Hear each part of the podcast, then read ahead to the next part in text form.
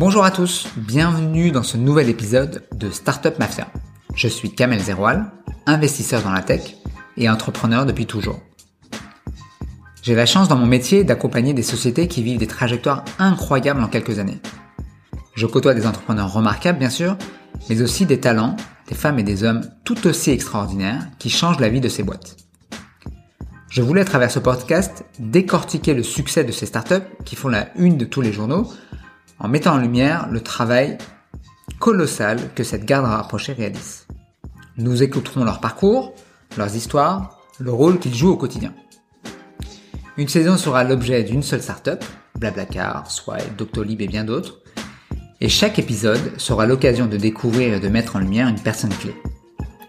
Son CPO, son Head of Sales, son directeur marketing, son chief of staff, qui ont rejoint l'aventure et qui contribuent de manière instrumentale à faire grandir cette startup et à en faire un succès.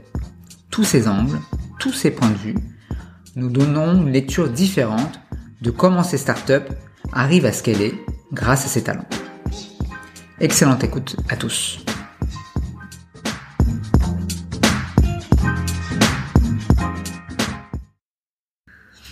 C'est parti Allez. Allez, c'est parti. Bon, je suis avec euh, Déborah. Je suis ravi de passer du temps avec toi parce que tu fais partie des des Alaners qui ont contribué, même si aujourd'hui tu fais autre chose.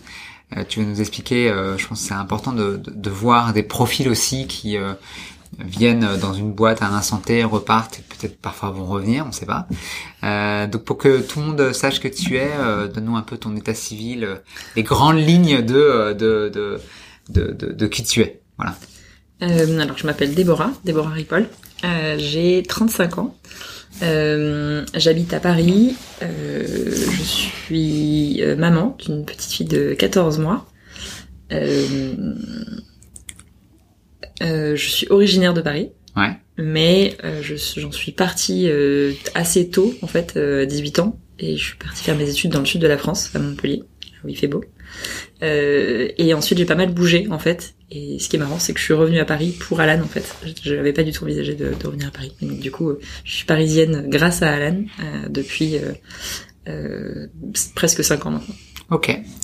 On va on va on va voir en fait ce que tu as fait chez Alan et juste pour si on on creuse un peu ton ton début, tes premiers chapitres. Donc tu disais que t'as as grandi euh, t'as grandi dans le sud.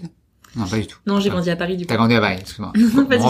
J'ai grandi dans le 19e, okay. euh, à 500 mètres de là où j'habite aujourd'hui. D'accord. Euh, et euh, euh, donc euh, j'ai voilà, j'ai euh, tu voulais commencer peut-être un peu plus tôt qu'est-ce que moi j'aurais commencé non, non mais c'est très bien mais... parle-moi un peu de, dans la vie du, ouais. dans le 19e tu tu donc euh, ton primaire ton collège ton lycée ça, ça ressemble à quoi? C'est quoi le setup familial? Est-ce que est-ce que t'es euh, technophile euh, euh, avant l'heure ou t'as plutôt une enfance on ne peut plus euh, classique? C'est quoi le c'est quoi le début alors j'ai pas une, une, enfance classique euh, du tout euh, mais ça c'est autre chose. Dans un contexte familial particulier je dirais peu commun mais on va pas forcément rentrer dans, dans, le détail. Par contre c'est vrai que j'étais très technophile avant l'heure et je dirais avant l'heure juste parce que j'ai euh, un grand frère un grand frère qui a qui a 6 ans plus que moi qui lui était très technophile ouais. j'ai un peu pris ça de de lui euh, et donc euh, bah, typiquement voilà, j'ai commencé assez tôt à travailler à faire des babysitting etc et euh, en fait le, le, premier premier truc que je me suis acheté avec euh, l'argent de mes premiers babysitting quand j'avais euh, 13 ou 14 ans euh, c'était euh, ce qu'il me fallait pour construire un ordinateur. Construire un ordinateur avec mon frère on a fait la tour on a tout tout ce qui nous tout ce qu'il nous fallait pour pour une construire graphique, une, carte graphique euh, la carte mère, le, enfin tout le voilà, tout le tintouin pour euh, pour monter euh, l'ordi qui est resté mon ordi pendant pendant un bon moment quand même.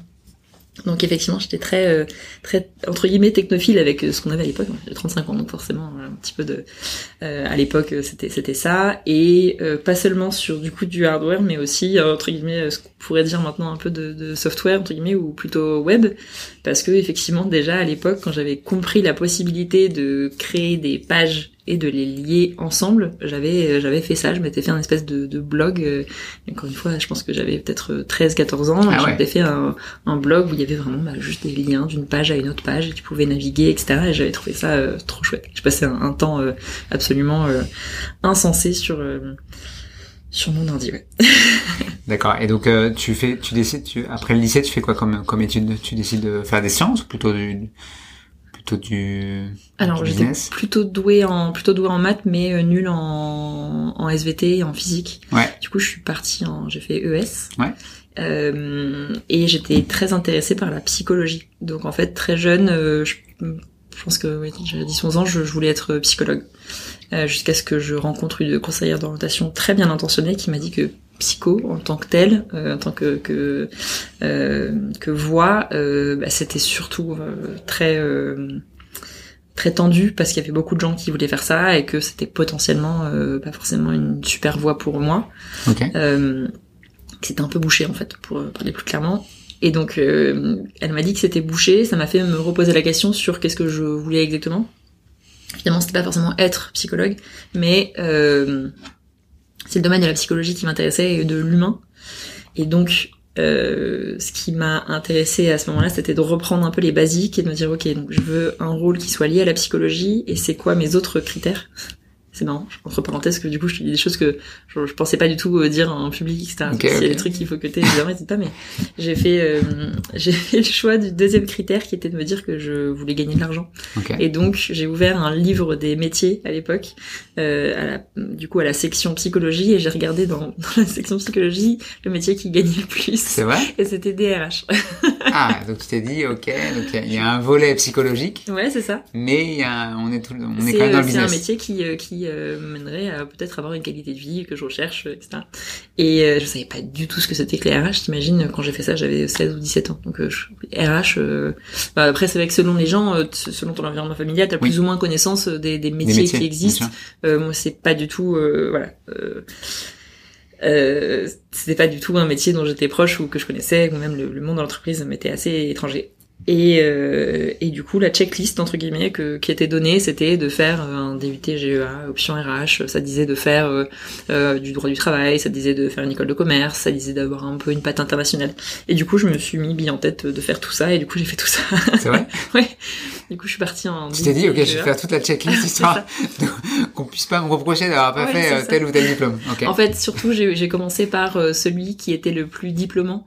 Euh, j'ai encore une fois euh, pas, euh, j'avais pas connaissance avec cette. Je suis arrivée avec une certaine naïveté euh, sur le monde, du, tu vois, de, enfin typiquement sur les études, le monde du travail, etc. Et je me suis pas posé la question de ce qui était le plus prestigieux à faire. Ok. On m'a jamais parlé de faire une prépa. Je savais pas ce que c'était euh, à cette à ce stade-là de ma vie, et encore moins euh, la différence entre une école de commerce et typiquement genre une école de ressources humaines, euh, une école privée, etc. Enfin, ça, ça me parlait pas du tout. Une école d'ingénieur, je ne parle même pas, alors que je pense qu'en vrai, ça aurait largement pu m'intéresser. Euh, et, euh, et du coup, bah, j'ai pris le truc qui me donnerait un diplôme le plus rapidement, un peu pour avoir, on va dire, un espèce de filet de sécurité et pour avancer euh, diplôme par diplôme. Et du coup, euh, j'ai fait un DUT GEA option RH euh, que j'ai adoré. J'ai l'impression que sur presque tout mon parcours, c'est là où j'ai appris le plus, honnêtement. Bon, après, il y a d'autres trucs où j'ai pu approfondir un peu plus, mais vraiment, c'était un socle en fait hyper intéressant, assez professionnalisant. Enfin, j'étais très cool. Et c'est à cette occasion du coup que j'ai déménagé à Montpellier. Et après ça, euh, j'ai fait un bachelor euh, en Écosse, du coup, Ouais. en échange. Et en gros, je me suis un peu laissé, euh, on va dire, euh, euh, aller à du coup euh, à cette espèce de, de checklist. J'ai fait un bachelor en Écosse. Quand je suis revenue, j'avais fait du droit en DUT, ça m'avait beaucoup intéressé. Euh, j'ai réussi à rentrer en troisième année de droit. Euh, je voulais faire du droit du travail. Euh, je voulais absolument approfondir les trucs que j'avais un peu vus en DUT, mais qui m'avaient semblé, bah, du coup, euh, euh, pas superficiel, mais c'était c'était léger ce qu'on avait appris à ce moment-là.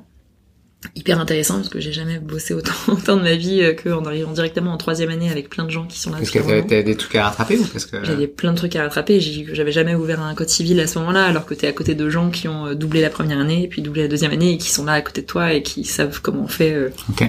les commentaires d'arrêt, euh, etc.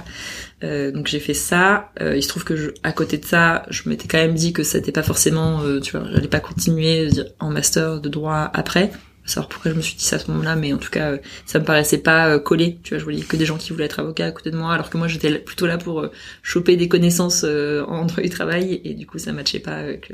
Et t'avais commencé déjà à tester des stages dans ce domaine-là ou pas, ou pas d'accord Complètement. Très rapidement, en fait, j'ai pu faire ça parce que j'ai fait mon stage de DUT chez Adeco. Ouais. En, du coup, en agence intérim en recrutement très dur, hein, intérim, enfin très dur, tout est relatif, mais... Ouais, parce que là, t'apprends le métier du recrutement, ce qui est quand même un truc hyper hardcore. Ouais. Sur, sur quel type de sur quelle euh, population, sur quelle verticale Population euh, tertiaire. Ouais. Euh, donc je recrutais des assistants et des assistantes de direction, je recrutais des secrétaires, oui peut-être des contrôleurs de gestion, etc. Mais donc plutôt ces, ces rôles-là, standardistes, et, et, en fait hyper chouette parce que déjà c'était intéressant de comprendre un peu mieux ces métiers, le monde de l'entreprise, etc. Et au passage, bah, comme ça s'est très bien passé, euh, et que moi j'étais sur place et j'étais étudiante et j'avais des vacances comme comme tout le monde. Euh, ensuite, ils m'ont placé moi dans des dans des entreprises où il y avait besoin de faire de l'intérim et donc je me suis retrouvée à faire moi euh, standardiste assistante de gestion ah, secrétaire pour financer tes études ouais et, ah, euh, et typiquement, assistante RH aussi. Du coup, ils m'ont trouvé un poste en assistante RH. Euh, j'ai fait ça pendant pendant deux mois, euh, bah, pendant l'été en fait. Donc j'ai eu en fait pas mal l'occasion au fur et à mesure d'avoir des expériences professionnelles diverses. C'est un bon, c'est un bon hack ça. Pas mal. Ouais, mais surtout que hum, l'intérim, c'est, enfin, moi qui étais hyper timide avant, honnêtement, quand on te lance dans une entreprise comme ça et que bah, t'as cinq jours, tu remplaces un tel qui est en congé maladie, t'es obligé de t'adapter hyper rapidement. T'as pas le temps, t'es obligé de comprendre, euh, t'es obligé de d'être euh, avenant pour demander à, à Jean-Luc les informations pour pouvoir faire son travail, etc. Donc euh, c'est ça te ça te secoue quand même pas mal. Et donc après donc donc là tu rentres dans une phase où tu fais du droit en, en sachant très bien que tu vas pas finir avocate. Oui. Euh, tous les, les, stages ou les missions que tu fais euh, coche la voix de la DRH euh, en disant mais c'est, ce bouquin était très bien fait. Bien sûr. Et, et, et c'est quoi la suite? Euh, j'ai donc comme je savais que c'était pas, euh, j'allais pas continuer sur sur le master. Euh, j'étais quand même déjà assez fière. J'ai réussi à passer mon premier semestre quand même à avoir le à avoir mon semestre, ce qui était ce qui était déjà honnêtement chouette parce que franchement pas facile. Et donc pendant ce temps-là, je, je, bossais, je faisais du télémarketing.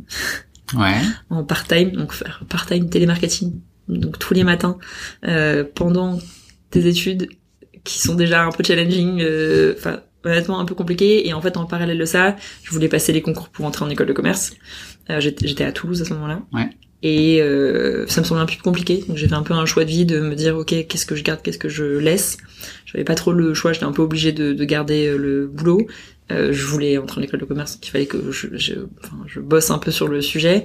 Euh, et donc du coup, j'ai continué à aller en cours, mais en ayant du coup euh, pas du tout euh, l'objectif de, tu vois, valider, de valider la fin de cette année-là, okay. ce que j'ai ce que j'ai pas fait. vas-y, je t'en prie, pardon. Non, non, vas-y, je ah, et, euh, et, donc bah j'ai eu, euh, pas passer beaucoup de concours pour beaucoup d'écoles de commerce. Tu sais, je un peu euh, à l'instinct. J'étais à Toulouse, je, me suis dit que c'était une école qui était pas trop mal classée. Je m'en fichais d'aller vers l'école la mieux classée. Et donc du coup, j'ai passé juste les concours pour entrer à, à Toulouse et je, je l'ai eu. Donc euh, et, et, donc les écoles de commerce. Pour ceux qui savent pas, ça, ça coûte pas mal de, de sous quand même. Ouais. C'est marrant parce que enfin, j'ai l'impression de parler que d'argent. Ouais. Pour euh, enfin je, m'étais dit dans tous les cas que si je faisais une école de commerce il était hors de question que entre guillemets je la, paye. Je savais le, le coût que c'était et j'avais déjà l'impression d'avoir pas mal de connaissances. Je savais pas exactement pourquoi est-ce que je faisais une école de commerce mais en tout cas je savais que le, le jeu en valait pas la, chandelle en termes d'investissement de, financier. Je voulais pas faire un prêt pour pour ça. Et euh, il y a la voie de l'apprentissage qui est quand même assez euh, assez royale en fait et en plus qui est euh, qui est euh, professionnalisante et que voilà, j'étais déjà hyper intéressée pour bosser dans le domaine donc j'avais pas forcément beaucoup à réfléchir là-dessus. Euh, et donc j'ai cherché un apprentissage pour euh, pour mon école de commerce et j'ai trouvé je suis tombée sur vraiment enfin un bon alignement des, des planètes je dirais euh, sur IBM à Montpellier. Ouais. qui se trouvait du coup être une ville que j'affectionnais particulièrement qui était pas très loin de Toulouse. Et et où en plus j'étais dans un rôle où j'avais j'étais en lien avec la technologie quoi. Enfin le fait d'être chez IBM ça me plaisait ça me plaisait vachement. Et donc du coup j'ai fait un apprentissage pendant deux ans chez chez IBM en, recrutement. Euh, et je recrutais à ce moment-là plutôt des plutôt des stagiaires des apprentis et des CDD ok. Sur un, un, site IBM à Montpellier qui est plutôt, on va dire, en en décroissance. Euh, c'est enfin historiquement IBM à Montpellier c'est c'est un énorme euh, centre pôle, de, pôle pôle d'emploi euh, et et pour le coup ils étaient passés de ouais, 3000 à 800 et l'objectif c'était plutôt de tu vois d'attendre que les gens finissent partent à la retraite et donc voilà on recrutait quand même plutôt ces profils là mais en grosse quantité par contre. C'était des batchs de 50 stagiaires par par an donc donc je m'occupais du recrutement de ces stages ingénieurs en grosse majorité. C'était ouais, hyper, euh, hyper intéressant. Et très formateur, euh, la, culture euh, anglo-saxonne, américaine, IBM, ça c'est, qu'est-ce que tu y apprends à ce moment-là? Euh, j'ai euh, j'ai appris pas mal de choses que je voulais pas par la suite. J'ai plutôt appris des trucs qui m'ont pas plu. En fait, honnêtement, c'était hyper termes de culture de boîte ou... En termes de culture de boîte, euh, le problème c'est que la culture IBM, elle se reflétait pas trop euh, sur un site franco-français. Euh, je ouais j'étais euh, enfin ma maître d'apprentissage on avait des désaccords on va dire un peu philosophiques euh, parfois qui étaient euh, qui étaient pas simples qui étaient très très traditionnels et pas trop dans le dans le changement. Typiquement moi très féru d'outils tu vois. J'essayais tout le temps de me dire bah faudrait qu'on utilise ça ce serait dix fois plus efficace etc et en fait dans une grosse boîte pour avoir des nouveaux outils il faut demander à l'IT six mois en avance avoir la validation finance et avoir la validation que les trucs de sécurité etc etc euh, ça déjà, c'était pas trop mon truc. Donc euh, j'ai pas trop aimé cet, cet aspect-là. Euh, mais mais hyper intéressant entre guillemets de faire dans la quantité au niveau des entretiens. Ça j'ai appris énormément parce que du coup en deux ans j'ai dû faire 500 entretiens. Donc tu avais déjà une vision funnel en disant voilà pour avoir un candidat à la fin. Ouais. je envoie X en amont et avec trois points de passage. Enfin, déjà une, une, vision quantitative? Quantitative, mais aussi euh, tu, tu testes énormément de techniques, euh, même dans l'entretien. Euh, et ce qui est un peu stressant au début, je pense que c'est très stressant pour tout le monde de faire passer un entretien. Évidemment, passer un entretien aussi, c'est stressant, mais les, les recruteurs, enfin les hiring managers, quand ils passent leur premier entretien, c'est pas forcément hyper confortable. Et en fait, là, c'est devenu pour moi très confortable juste par la par la quantité. J'ai fait passer tellement de gens en entretien qu'au bout d'un moment, en fait, c'est devenu juste une conversation complètement normale pour moi à avoir et, et du coup, tu passes à une autre euh, strate de réflexion pendant l'entretien. T'es un peu moins euh, self-centered à te dire euh, est-ce que je pose la bonne question, est-ce que machin, est-ce que c'était clair, etc. Juste, tu écoutes la réponse avec un autre niveau de lecture et je pense que ça, c'est la, la, quantité aide aide quand même pas mal. D'accord.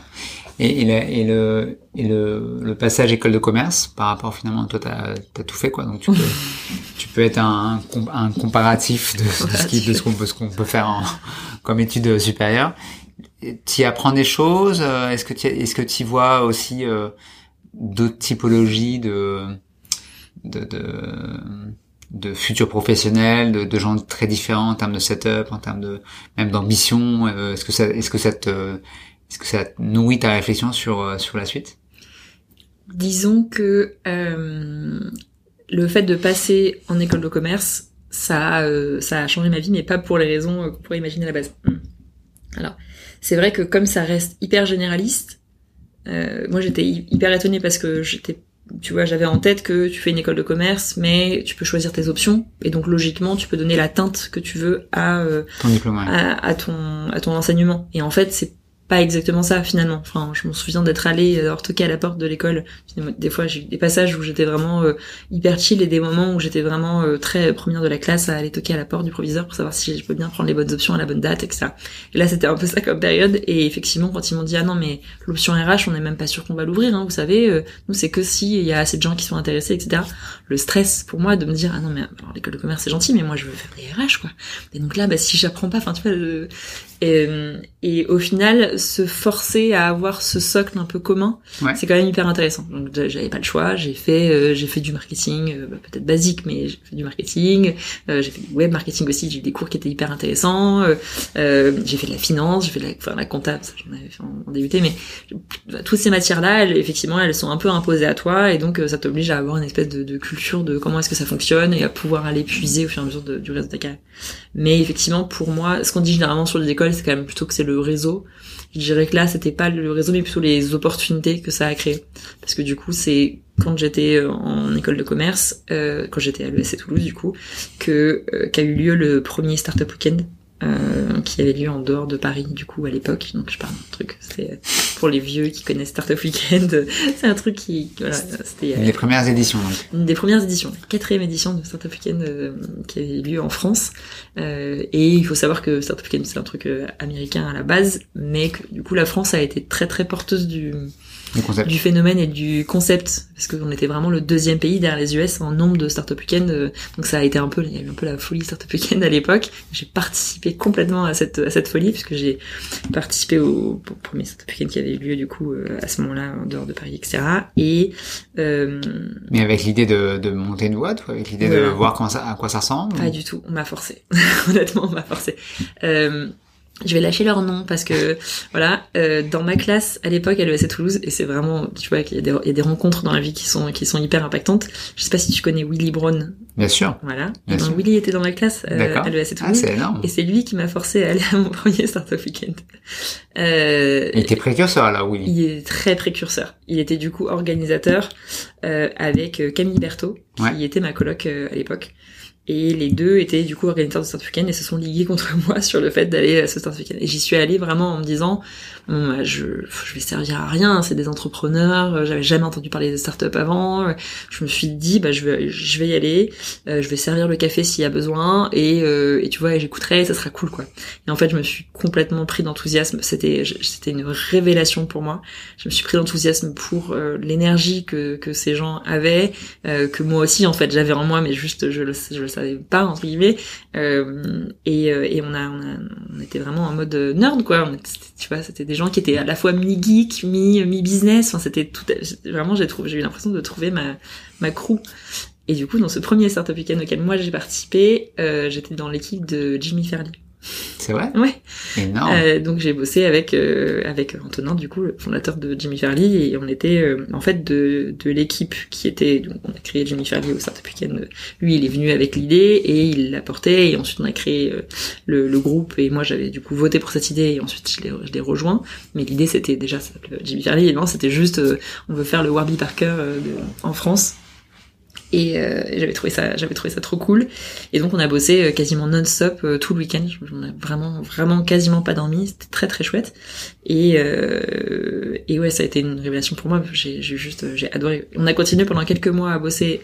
Camille qui était une des organisatrices nous a rejoint dans le projet ensuite il restait finalement plus que Antonin, Camille et moi en fait pendant pendant plusieurs mois et, euh, et, en fait, au bout de quelques mois, on s'est rendu compte que ça matchait pas exactement. Je pense que lui, euh, il voulait qu'on rejoigne le truc un peu full time. Il commençait déjà à parler à des investisseurs qui, du coup, étaient plutôt partants pour que nous on arrête euh, gentiment d'être étudiantes et qu'on passe en full time. Et pour nous, il n'en était pas question. Il nous restait euh, cinq mois avant d'être diplômé. Et, en fait, bah, cinq mois dans une aventure comme ça, quand t'es jeune, machin, ça paraît, euh, c'est crucial, quoi. Et honnêtement, je pense que mon chemin de vie ensuite, enfin, aucun souci euh, à ce niveau-là. Mais du coup, assez marrant parce que finalement, je skip un peu quelques étapes, mais j'ai commencé à bosser pour Startup Weekend. J'ai participé à la folie Startup Weekend parce que du coup, j'en ai fait genre sept d'affilée. J'en ai organisé plusieurs. Enfin, je faisais vraiment, on était en mode, enfin, je peux. Et ça va jusqu'en termes d'orgas, c'est quoi? Ça va du sourcing des, des projets jusqu'à l'événementiel euh, pur. T'as touché à quoi? C'est euh, c'est pas du tout le sourcing des, des projets parce que les projets ils sont vraiment euh, ouais en fait en gros tu organises un événement comme tu vois tu organiserais n'importe quel événement ou même limite juste une conférence donc tu vas avoir besoin de de sponsors tu vas avoir besoin de d'un espace d'un espace de de partenariats tu vas avoir besoin du coup de de trouver des coachs qui viennent pendant le week-end, tu vas avoir besoin de trouver des gens pour le jury à la fin, et tu vas essayer de bah, vendre des tickets. Et en gros, euh, il faut juste que des gens qui veulent participer et que tu aies un équilibre assez bon entre les profils euh, plutôt business, plutôt design et plutôt, euh, on va dire, tech engineering. Pour, pour, tu sais que ça, c'est un peu la clé d'un événement qui, qui aura du, du, du succès. C'est est-ce que quand même les profils sont assez bien équilibrés, que tu te trouves pas juste avec des gens qui sont en business et qui se disent, moi j'aimerais monter une app qui fasse ci, ça, etc. Et en fait, bah, ils cherchent des gens pour coder un bout de truc pendant le week-end et il y a personne. Ça, ça marche pas, ça marche pas très bien. D'accord. Donc tu fais du recrutement à ce moment-là, enfin du de la mm. qualification de, enfin sur la partie peut-être euh, coach? Ouais, un peu dans un sens, oui. Non, mais c'est sûr que de toute façon, du recrutement, il y en a, il y en a vraiment partout, mais à ce moment-là, oui. Et euh, mais mais d'autres choses aussi, parce que finalement, c'était beaucoup de recherche de partenariat. L'événement en soi, il, enfin, le, le, prix que les participants payent, c'est même pas un tiers ou la moitié de ce que l'événement coûte. Donc du coup, t'es obligé de trouver quand même pas mal de, de sponsors, et c'est des discussions, euh, oui, euh, hyper. Euh, voilà, essayer de prouver la visiter. Enfin, encore une fois j'étais étudiante donc euh, c'est pas forcément enfin je, je, bossais pas en partenariat donc tu t'apprends vachement de choses sur le tard en termes de d'explication de la, la, valeur que tu vas apporter aux sponsors et tout ça c'est des trucs qui ouais qui viennent un peu à toi ouais, c'est une bonne école quoi. C'est une très bonne école c'est une très bonne école. Ouais. Et, euh, et donc, donc tu fais ça en parallèle finalement d'IBM oui oui oui oui. Et ça c'est compatible. Oui oui, ma boss a été pour le coup a été assez, assez sympa parce que franchement, c'est vrai que je passais beaucoup de temps sur sur le sujet Startup Weekend. Je m'en souviens qu'elle m'a dit à un moment donné, euh, bon Startup Weekend ça va deux minutes, mais j'en ai un peu marre. Ok, effectivement, je comprends, je comprends, je comprends. C'était devenu vraiment mon dada. Euh, enfin, je, juste, euh, j'adorais quoi. Et euh, et donc c'est à ce moment-là, je pense que j'avais pris contact avec euh, les, les, grands gourous de Startup Weekend euh, à Seattle euh, parce que j'ai vu qu'ils cherchaient des gens pour euh, bosser euh, bah, dans Startup Weekend et moi je trouvais ça trop chouette, je voulais trop bosser avec ouais. eux. Donc toi t'avais avais fait t'avais fait un parcours initiatique avec 6-7 événements et tu t'es dit ok je ouais. après après IBM je veux je me vois bien bosser là-dedans quoi. Oui absolument c'est okay. devenu ouais, c'est devenu mon objectif et il euh, y a un des trois euh, cofondateurs de, de Startup Weekend qui était euh, français. Il faut savoir que je suis assez filou parfois, et donc là, typiquement quand je veux un job, voilà, je, j'y vais quoi. Et là pour le coup, effectivement, j'étais basée à Montpellier et je me souviens que le fondateur de Startup Weekend avait dit sur Twitter qu'il passait à Paris. Et moi j'étais du coup organisatrice de Startup Weekend et j'en avais fait beaucoup et j'avais déjà été en contact avec eux, etc. Et je m'en souviens d'avoir dit au fondateur, je lui ai dit après, hein, donc c'est pas un secret de Polichinelle que euh, ah bah tiens c'est trop marrant, je passe sur Paris, on devrait trop boire un café, etc. Et, euh, et du coup j'étais boire, j'étais allée boire un café avec lui et d'autres d'autres organisateurs, mais j'y étais allée uniquement pour ça. J'avais pris mon billet de train pour aller. Je, je passais pas du tout euh, sur Paris à ce moment-là. Euh, et au final, bah, on a fait un processus de recrutement euh, avec euh, avec l'équipe. Au début, il y avait un peu un sujet de bosser peut-être en opération, mais aux US, mais quand même un petit peu compliqué. C'était quand même une petite orga, etc. Et finalement, ils m'ont dit, bah c'est marrant, on cherche quelqu'un quand même plutôt pour l'idée l'expansion Europe de, de Startup Weekend. Peut-être que ça pourrait ça pourrait matcher. Et bah finalement, ça a matché. Et un peu sur un coup de tête à l'époque, je voulais bouger à l'étranger et et je leur avais dit, bah du coup peut-être que Montpellier c'est pas le bon endroit pour avoir le entre guillemets les headquarters de, Startup Weekend donc euh, peut-être qu'il faut que je bouge ailleurs et un peu sur un coup de tête on s'est dit bah Londres Berlin Paris non Paris non c'est mort euh, donc plutôt plutôt Londres et j'ai déménagé à Londres du coup comme ça euh, pour Startup Weekend pas mal mm. c'était un un bon. De toute façon, tu avais une idée en tête et tu as juste exécuté ton idée. Euh, c'est ça. Et t'as atterri à Londres, euh, ce qui était peut-être pas prévu au départ. Mais non, pas, pas du tout, mais c'était très chouette. Ouais, J'avoue, je m'attendais pas forcément à ça en début de début de course, mais euh, mais très chouette. Ouais. Donc ça, c'est ton premier job après Ouais. l'école. Et donc euh, ça consiste en quoi ton Là, tu dois tu dois répliquer un peu ce que tu as fait euh, à une plus grande échelle avec plus de moyens ou c'est quoi les Euh, bah là, c'est plutôt de, j'étais plutôt de l'autre côté, plutôt du côté euh, vraiment headquarters où vraiment là l'idée c'était de gérer les organisateurs. Les organisateurs sont tous bénévoles, donc euh, c'est une organisation à but non lucratif. À la base, Startup ils ont été rachetés par Techstars entre temps, donc sont plus à but non lucratif, mais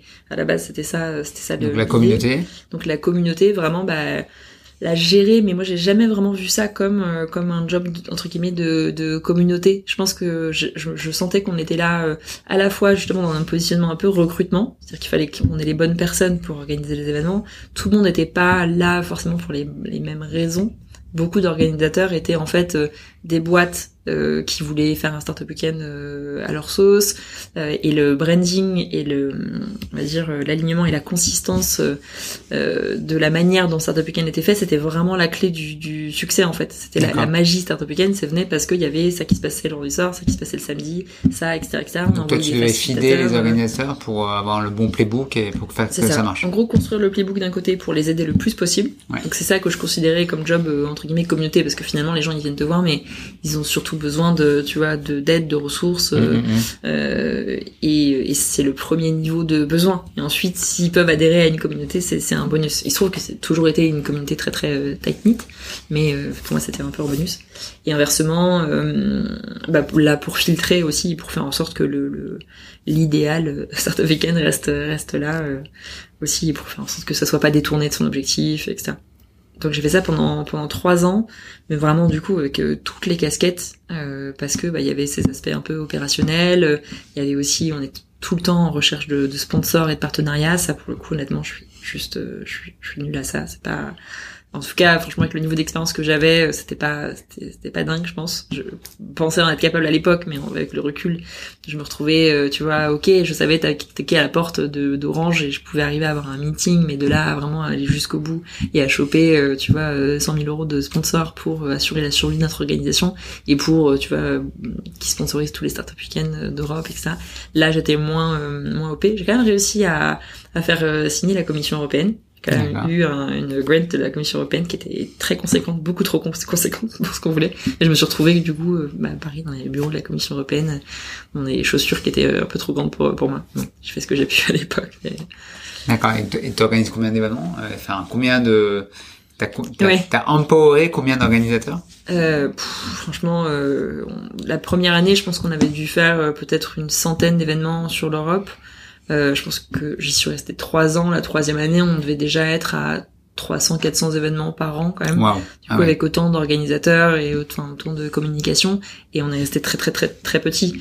Euh, on était plutôt, enfin, on était collé à la structure euh, aux US, des ressources qui nous étaient fournies, etc. Mais dans l'ensemble, euh, bah, pour gérer tout ça, j'ai appris euh, l'extrême efficacité. Euh, je suis devenue accro au template parce que bah, t'as euh, je sais pas combien de centaines de mails par jour en fait des organisateurs qui veulent faire un événement, qui ont besoin de tel truc, qui sont à telle étape. Il faut bien être sûr que le vendredi soir tu leur envoies toutes les ressources que ça. Voilà, faut être euh, organisé euh, vraiment. Et dans un environnement en plus international. Donc ça c'est Ouais. super super super cool d'être dans un dans un truc aussi très différent, peut-être euh, Ouais. un peu plus euh, un peu moins sclérosé ou un peu moins euh, donc ça, ça te donne envie de ça te donne envie de quoi après cette étape de Startup Weekend Euh, honnêtement, j'y étais bien, mais j'ai commencé. Je pense un- une erreur que j'ai faite, c'est que je et je l'ai fait souvent d'ailleurs, c'était de m'adapter un petit peu aux besoins, un peu trop. euh, Enfin, je veux pas m'auto-flageller euh, ni me faire passer pour Mère, Teresa, mais c'est vrai que typiquement, on avait besoin de quelqu'un qui s'occupe euh, des, des finances, et on avait quelqu'un qui était venu, qui était reparti, ça avait pas marché, etc. Et donc je me suis retrouvée typiquement avec la casquette un peu euh, euh, finance manager de l'orga euh, Europe, tu vois.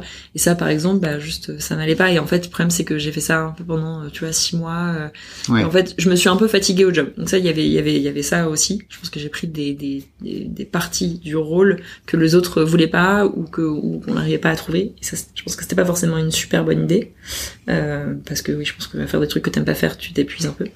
Et, euh, et il se trouve que j'avais été mise en contact avec euh, quelqu'un qui, à la base d'ailleurs, c'était souvent comme ça, juste dit ah bah juste pour avoir quelques tips, euh, on s'implante à Londres, euh, du coup on aimerait bien savoir un peu plus ce qui se passe dans la communauté parce que du coup entre temps je m'étais quand même bien à force de réseauter des trouver des sponsors, j'avais quand même m'étais fait un petit trou sur tu vois la communauté startup euh, londonienne et donc euh, quelqu'un qui m'avait approché pour me demander un peu des conseils là-dessus pour implanter WeWork.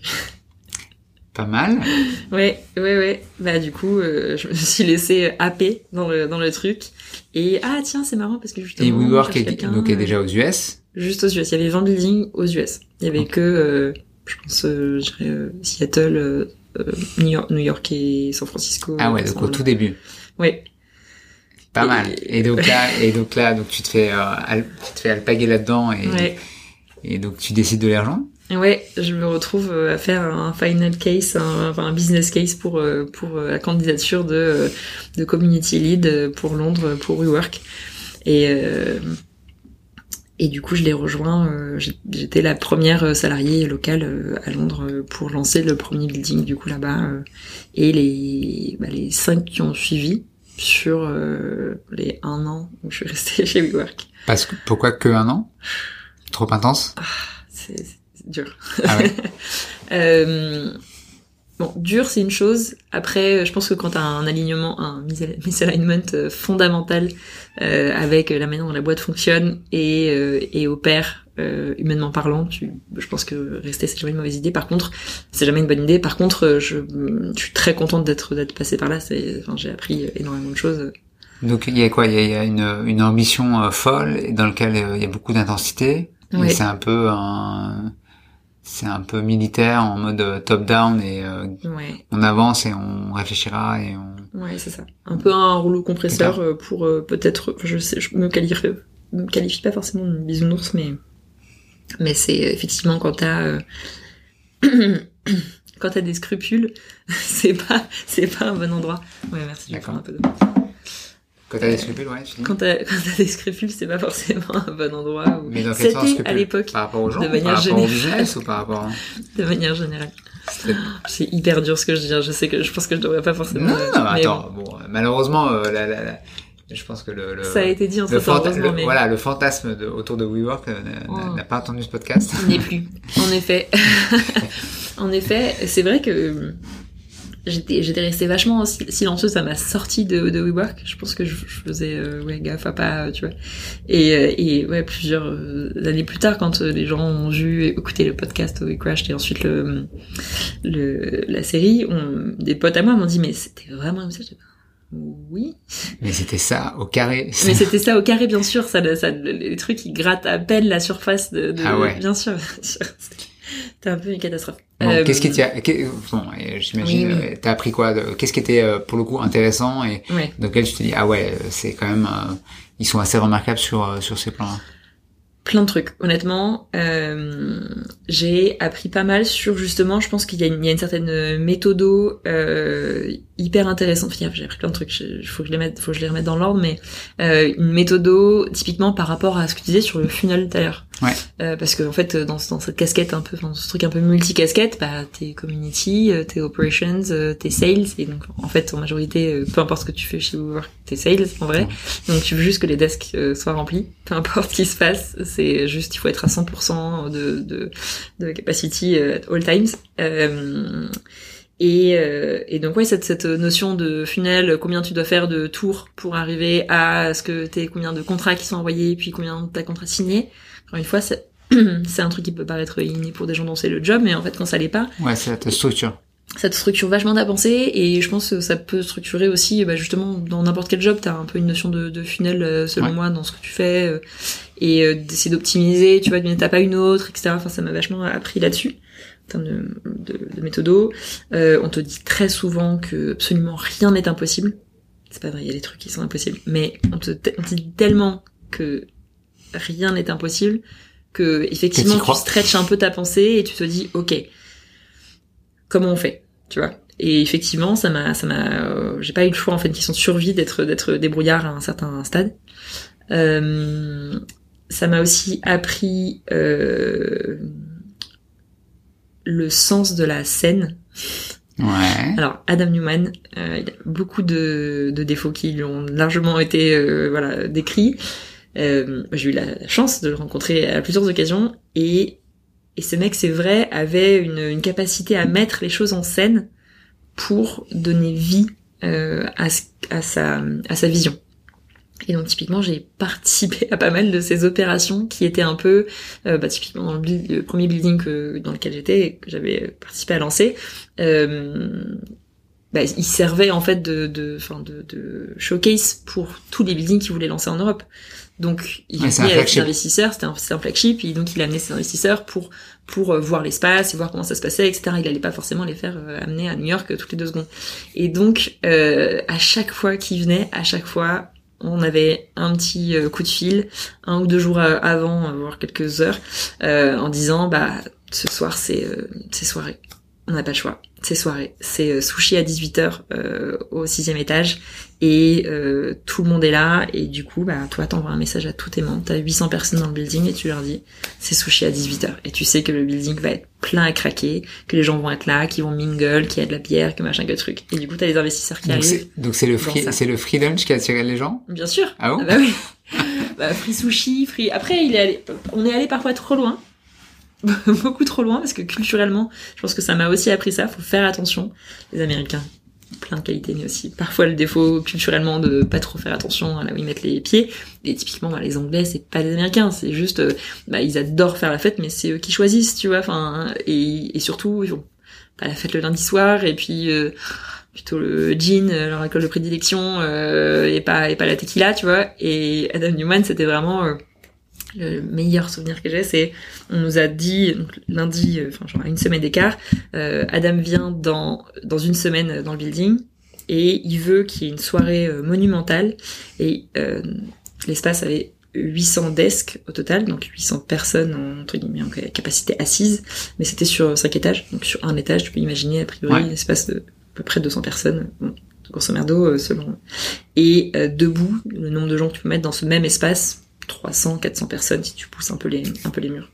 Euh, Adam Newman, il veut euh, 1000 personnes à la soirée, tous donc à cet étage-là, euh, et il veut 10 000 tequila shots. J'ai eu deux instructions. Ça, c'est, ça, c'est un mail qui dit, OK, voilà, c'est, ouais. voilà, c'est exigeant. Je prends un cahier des charges ça soirée. c'est ça. Il veut 1000 personnes et, et 10 000 tequila shots. Tu vois, quand je disais rien n'est impossible. Moi, évidemment, je suis désolée, je veux pas être négative, mais le premier truc que je me dis, mais c'est pas possible, en fait. Dans une semaine, un lundi, je vais arriver à trouver 1000 personnes qui participent à cette soirée et, euh, et 10 000 tequila shots. Sur techniquement, comment je te fais tes 10 000 tequila toi, shots Toi, le truc qui te serait, c'est les 10 000 tequila shots ou c'est les, c'est les, c'est les 1000 personnes. C'est les 1000 personnes dans un espace qui ne peut pas contenir 1000 personnes, en fait. Donc, euh, on a fait notre maximum. Je sais pas s'il y a 8000 personnes, mais d'une, tu stretches un peu ce qui est possible, ce qui est possible, parce que c'était fou cette demande. Elle n'avait aucun sens. Euh, les gens, culturellement parlant, étaient pas chaud pour boire des tequila shots euh, ouais. lundi soir. Donc moi je me retrouvais en mode shot girl à distribuer des shots. Euh, tu vois, ton job n'a plus de sens à cette étape-là. Ouais, c'est, c'est du divertissement pur. Ah ouais, mais tu te demandes ce que tu fais dans la vie. Enfin, genre tu te poses des questions fondamentales. Tu te dis qu'est-ce que je, je... là pour le coup, euh, enfin. Et attends, est-ce que toi t'arrives à connecter à ce moment-là le l'hyper croissance de la boîte euh, et euh, tes intérêts perso, c'est-à-dire que c'est une boîte qui euh, qui a levé de l'argent, qui Mm. commence à expandre en, en Europe. Est-ce que toi finalement tu les rejoins plus ou moins par accident, mais euh, est-ce que tu vois un intérêt financier où tu dis ah ouais ok c'est un truc qui peut être le next big Mm. euh, et, et et je le et je le fais et, et voilà pourquoi je sers des des, des tequila shots. Oui, euh, dans un sens. C'est-à-dire qu'en fait c'est même un peu ça qui m'a fait tenir un an. Ok. Euh, honnêtement, je pense que je serais partie plus tôt si j'avais pas eu des Cette carotte. des- cette carotte et euh, et des gens, euh, tu vois, des proches qui me disaient euh, c'est dur, mais attends quelques mois parce que au moins ça aura pas été vain et en plus euh, j'ai pas du tout tout fait toute seule, mais je pense que j'ai donné euh, ma, ma, ma sueur et mon énergie euh, à ce que tu vois les premiers buildings à Londres ils, ils aient euh, du monde, euh, que ça se passe bien, qu'on embauche les bonnes personnes, etc. Parce que coup, donné, quoi. voilà, je me suis vraiment donné. Ouais. Je me dis au final, si j'ai participé, euh, tu vois, à, à ce que ça, à ce que ça ait du succès, bah, peut-être que je mérite aussi un petit peu de, un petit peu du, de, de la part du gâteau euh, aussi, euh, aussi petite soit-elle. Et, euh, et donc ouais, c'est ce qui m'a fait tenir euh, un an, un an et deux semaines. Parce que là à ce moment-là t'as quel, âge là euh? Euh, 20, euh, 22 août, je dirais 27. Ok, donc t'es super jeune et t'as, Oui. ok, donc t'as pas de, t'as pas de contraintes familiales, t'as pas de, t'as, t'as pas tous ces jeux-là, quoi. Donc Non, non, pas du tout. Et euh, du coup, je me- peux me permettre aussi à ce moment-là, euh, après, je pense que je le conseille à personne, mais de donner ma vie euh, au boulot, d'être euh, là de, de 8 heures du matin à minuit, c'est pas cool d'aller au boulot et de revenir en mode robot. Je pense que je sais pas si. Euh, ouais, non, je le conseille, je le conseille à personne, mais c'est au moins quand tu l'as vécu, tu sais ce que tu veux plus. Donc un an et deux semaines. Ouais, Les deux semaines deux sont semaines. importantes. Pour revenir sur le truc des tequila shots quand même. Ouais. Donc c'est pas impossible de, de, de faire venir 1000 personnes parce que du coup tu invites euh, 2000 personnes et avec le système du funnel, Ouais. t'invites 2000 personnes, t'en as 1500 qui répondent oui, il pleut ce jour-là, donc euh, t'en as peut-être euh, 900 qui show up et 900 qui show up. C'est pas possible en fait de les mettre tout dans l'espace, mais ils viennent pas en même temps. Donc Donc t'as un peu cet effet de genre les gens ils viennent et là de toute façon c'est trop crowded, ça les saoule et donc ils repartent. Mais euh, mais l'espace est toujours plein. Ouais. Avoir une salle pleine, ça pour Et le CEO, voilà. il, il est pas là avec son. Il est pas là avec son compteur, donc lui il voit une salle pleine, c'est ça qui lui c'est ça qui lui veut, donc check. Et euh, t'as déjà été dans un WeWork j'imagine. Ouais. Est-ce que t'as déjà utilisé les mouthwash cups qu'il y a dans les toilettes Ouais. de tous les WeWork? Ouais. Ok. Et ben c'était ça notre tequila shot en fait. Trouver 10 000 tequila shots, c'est pas possible. Mais par contre, ce qu'on avait nous en stock, c'était des boîtes et des boîtes de Marfauche Cups pour les stocks, pour euh, pouvoir stocker les toilettes juste sur une éternité. Ah et on a utilisé ça pour faire des tequila shots. C'est juste des petits verres euh, en transparent, il n'y a pas de truc spécifique quoi. Et donc c'est ça qui nous a servi de... donc rien n'est impossible. Tu peux trouver 10 000 tequila shots. Pas besoin d'appeler un, tu vois, un spécialiste des verres euh, pour, pour les louer euh, avec la logistique euh, qui va avec. Mais C'était un bon hack, ouais. Ouais. Et donc, euh, donc euh, après cette période un peu intense là, tu, Mm. qu'est-ce que t'as envie, t'as envie de quoi? C'est quoi le, c'est quoi la, la, la, la- rencontre qui suit qui te donne envie de Euh, j'étais devenue très fan pendant cette période d'une boîte qui publiait vachement de contenu euh, très cool, c'était Buffer. Ouais. Et, euh, et du coup, euh, très fan de Buffer. Et de nouveau avec une casquette un peu filou, j'ai, euh, ouais, je lisais tout leur contenu, j'étais trop fan, je trouvais ça trop chouette. la Maxime. Bar- Barthelot, ça te parle ça? Ah bien sûr, bien sûr, Ah. c'est un très bon pote à moi, C'est Maxime. vrai, Ouais, euh, ouais, moi aussi. plein d'autres raisons. je connais bien cet, entre- cet entrepreneur. Ah, trop drôle. Ouais. Euh, oui, c'est oui, c'est vrai maintenant que maintenant t'en parles. Je le connais vraiment très bien. Petite parenthèse, du coup, sa femme et moi, on a accouché à genre 15 jours d'intervalle, C'est parce vrai? qu'on est bien. Ah, c'est cool. Et on habitait à Montpellier en même temps, on a été coloc, enfin, bref. Ah oui, il y a Mafia Montpellier, ouais, c'est vrai, oui, en plus, ouais, c'est ça, Montpellier plus euh, de faire. et Tom Benatar du coup avec évidemment, euh, qui est aussi un de mes meilleurs potes. euh. Ah, Ouais. petit monde. C'est un, c'est un très très petit monde. Euh, donc Buffer, j'étais trop fan du contenu, je trouvais ça trop chouette ce qu'il faisait, ça respirait la bienveillance, j'en avais, j'en avais fin besoin à ce moment-là, Euh, et je trouvais ça trop chouette. Je trouvais que prouver que c'était possible de monter une boîte et de la monter euh, euh, avec euh, des, une culture forte euh, et, euh, et honnête, parce que c'est vrai qu'il y a un truc aussi chez Uber qui est compliqué, c'est que euh, moi je suis pas contre qu'une boîte ait finalement plutôt une attitude euh, très agressive ou militaire Conquérante. ou tu vois euh, conquérante. Merci conquérante c'est bon mot. Euh, mais je pense qu'il faut l'afficher en fait pour que pour attirer les bonnes personnes. Et souvent je me retrouvais un peu dans une espèce de dichotomie où je, je, je recrutais pour l'équipe et les gens en face de moi avaient une image WeWork qui était vraiment très business. On est community driven. On est, euh, tu vois, on est all for the we, etc., Ouais, etc. Donc il y avait une dissonance, quoi. C'est ça. Et euh, merci dissonance. Et en fait, euh, ouais, ça, ça me plaisait pas trop de devoir un peu moi-même trier sur le volet les gens en me disant non, en fait, toi, t'es trop gentil. Viens, je vais trouver cette personne-là parmi tous les candidats. Donc, d'avoir l'espèce d'avoir une, enfin, l'espèce d'honnêteté, euh, des valeurs euh, internes qui se reflètent dans la communication externe. Je trouvais que c'était aussi euh, un truc très cool chez Buffer. Et, euh, et le fondateur est passé euh, à Londres et euh, cherchait un endroit pour faire un, un événement. Et, euh, et du coup, bah, je lui avais écrit sur Twitter et je lui avais dit, écoute, euh, je bosse dans un WeWork, si vous voulez utiliser l'espace, y a pas de souci. J'avais même un peu reshuffle, je crois que l'espace qui aurait été nécessaire était pas disponible et du coup, j'avais un peu shuffle pour qu'ils aillent dans un autre building, etc. Et du coup, euh, j'avais eu l'occasion de rencontrer euh, l'équipe de, de Buffer à ce moment-là, parce qu'en fait, ils, du coup, ils étaient un peu partout dans le monde, Ouais. full remote. Euh, C'était aussi l'occasion pour l'équipe de se réunir, pour les gens qui étaient dans le coin. Donc, j'avais rencontré une dizaine de personnes de chez, de chez Buffer.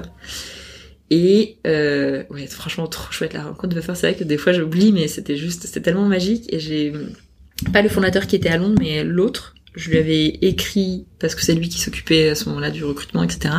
Et je lui avais dit, bah voilà, j'aimerais bien euh, bosser euh, pour vous. Et je m'en fichais du job d'ailleurs. Je pense que j'avais même postulé juste genre en customer care. J'étais vraiment, euh, je- en ce moment-là en plus, en termes de job, j'étais, enfin tu vois, mes mes années entre guillemets RH, elles étaient un peu derrière moi puisque j'avais, ça faisait un moment que je faisais plus du tout ça en fait avec Startup Weekend et avec avec euh, WeWork.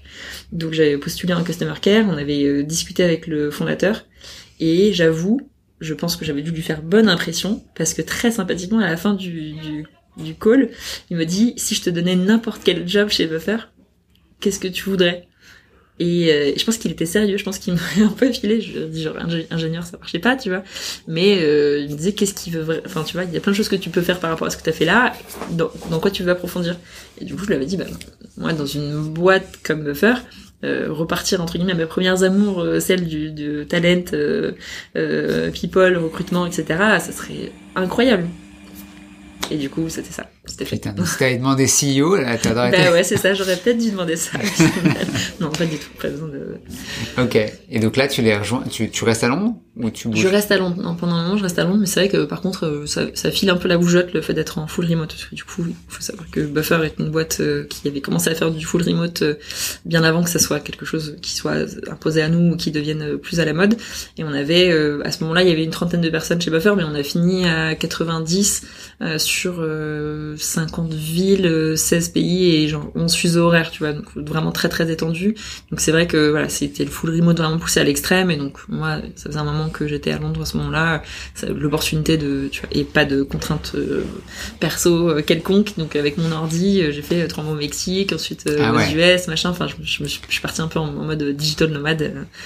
Et t'as kiffé cette période? J'ai vraiment kiffé cette période. Franchement, euh, c'est spécial. C'est, tu tu me mets un peu dans une petite bulle, euh, tu repenses à ce là mais j'étais vraiment euh, C'est un peu, c'est un peu, mon ordi au Mexique dans une piscine en train de travailler. Mais qu'est-ce que, tu vois, ouais, c'est un peu, c'est un peu euh, étudiant en mode, Ouais. euh, tu vois, c'est le bénéfice euh, des, Ouais. des, des années d'études où où tu peux faire euh, des grands voyages et partir loin. Donc là, on est, euh, donc là, tu vis ta, ta best life finalement. Best Life chez Buffer. Et du coup, euh, au niveau du rôle là-bas, j'ai eu l'opportunité de faire à la fois talent et, et du coup ensuite people. Parce que Buffer, à un moment donné, on a décidé de d'arrêter de recruter et de, on va dire, de d'être moins dans l'hypercroissance dans laquelle on était et un peu plus, tu vois, le CEO, il a plus décidé de transformer ça, on va dire, en lifestyle business et, et d'être, on va dire, plus profitable par individu, mais pas, euh, tu vois, jamais un objectif ni d'IPO, ni de rachat, etc. Vraiment plutôt des ambitions, euh, on va dire, plutôt soft. Et donc ça, et donc là, ça te, toi, ça te satisfait ou tu dis euh, bon,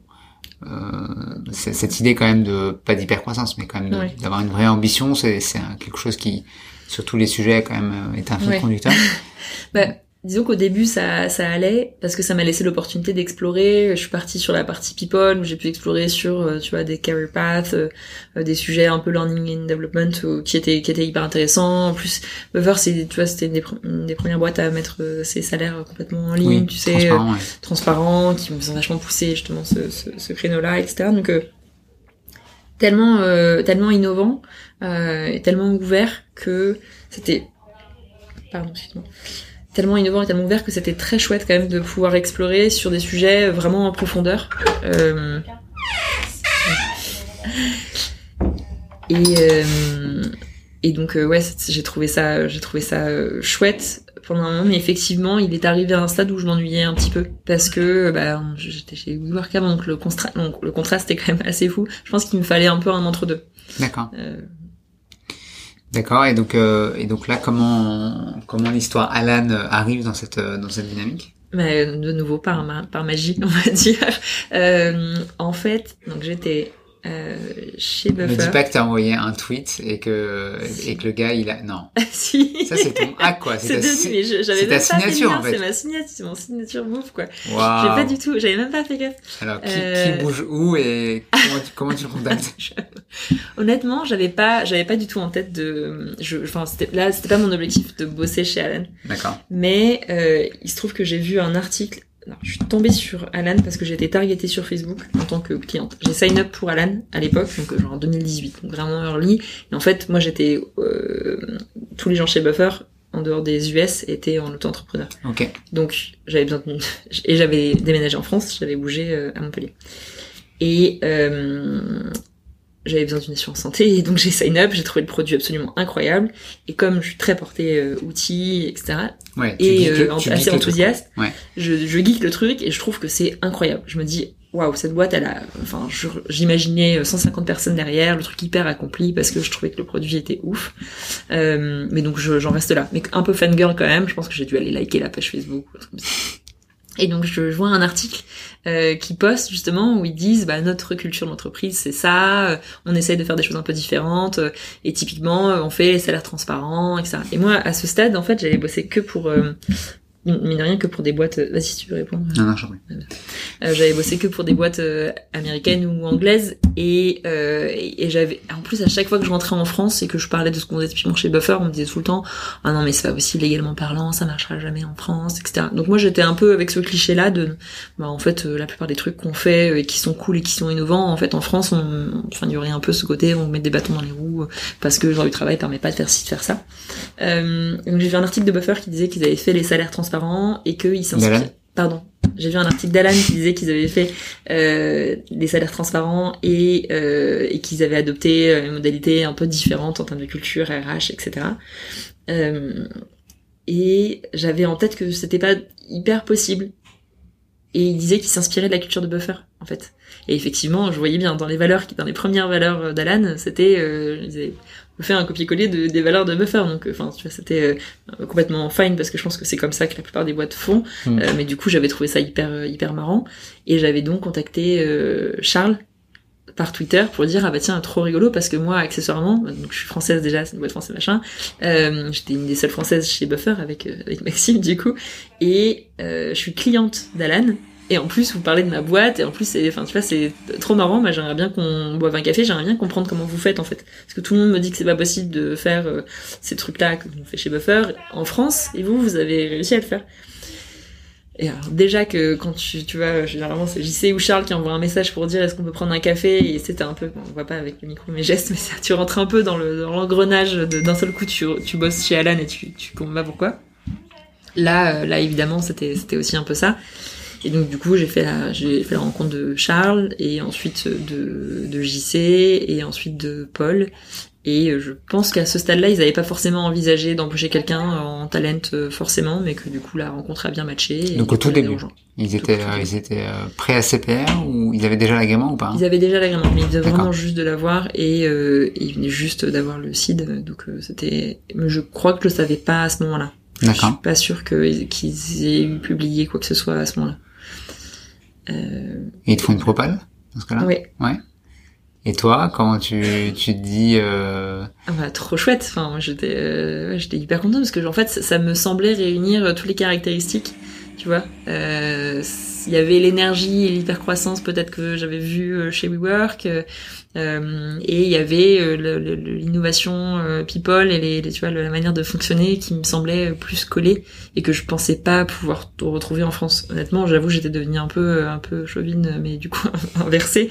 c'est que voilà, j'avais l'impression que les boîtes en France étaient trop tradies, même les startups, que ça allait être compliqué d'aller trouver un truc qui était aussi entre guillemets cool que, que ce que j'ai pu vivre typiquement chez. Et, et te confie quoi comme mission là alors on est parti sur un rôle Head of Talent, mais alors pour te dire ce qu'il y avait vraiment dedans, euh, je pense que même on a donné ce titre entre guillemets qui était plus accrocheur pour euh, pouvoir contacter les candidats et que tu vas avoir un meilleur taux de réponse.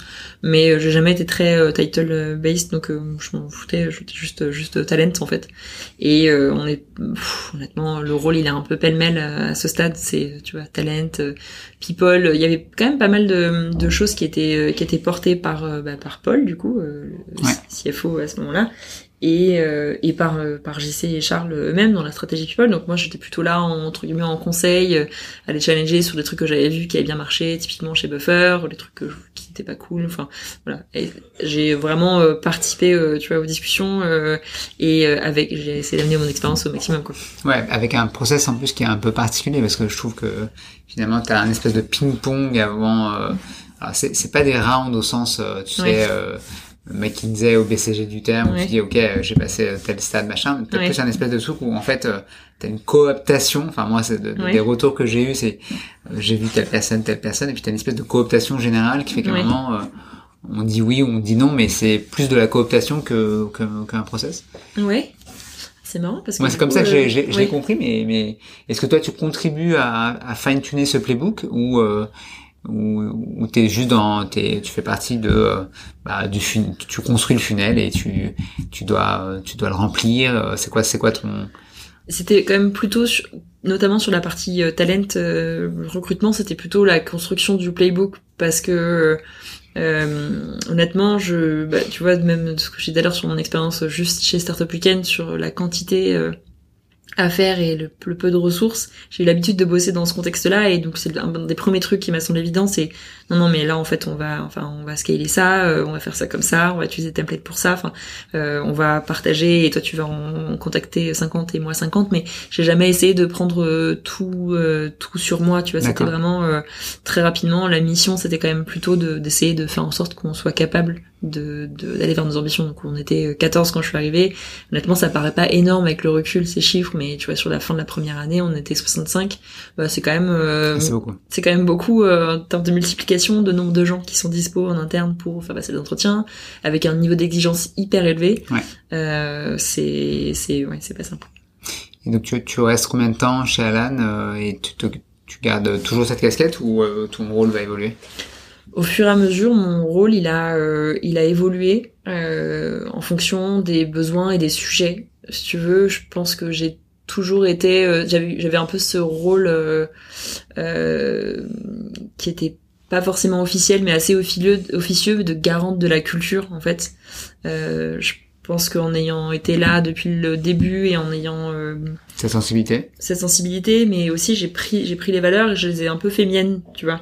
J'ai eu l'impression de pas mal essayer de, de porter le message, de faire attention que dans nos process on change pas ça, que s'il y avait un changement qui était vraiment fondamental dans la manière dont on fonctionnait sur tel ou tel sujet, euh, qu'on qu'on le communique de manière très claire à tout le monde, tu vois, pour qu'il y ait vraiment une acceptance euh, globale. Euh, donc oui, j'étais j'avais un peu ce, ce rôle-là au passage.